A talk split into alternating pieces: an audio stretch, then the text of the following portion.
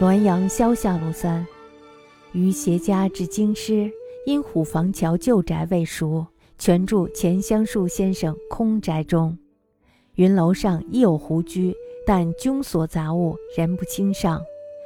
于系帖诗于壁曰：“草草宜家偶遇君，一楼上下且平分。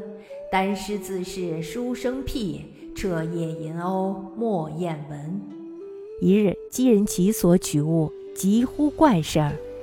余走视之，则地板尘上满画荷花，静夜朝庭，具有笔致。因以执笔至己上，又年一诗于壁曰：“仙人果是好楼居，文才风流我不如。心得无间三十幅，可能一一画幅取。”约数日，其事竟不举笔。以告求恩达公，公笑曰：“哈哈哈，钱香树家湖，故应稍雅。”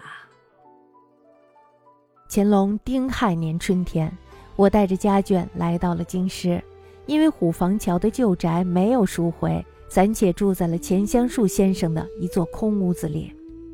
听说这座空楼上有狐狸，只是上面锁着杂物，一般人不轻易上去。我开玩笑，在墙上贴了一首诗：“草草宜家偶遇君，一楼上下且平分。单诗自是书生僻，彻夜吟鸥雁莫闻。”一天呢，侍妾上楼开锁拿东西，大喊出了怪事儿。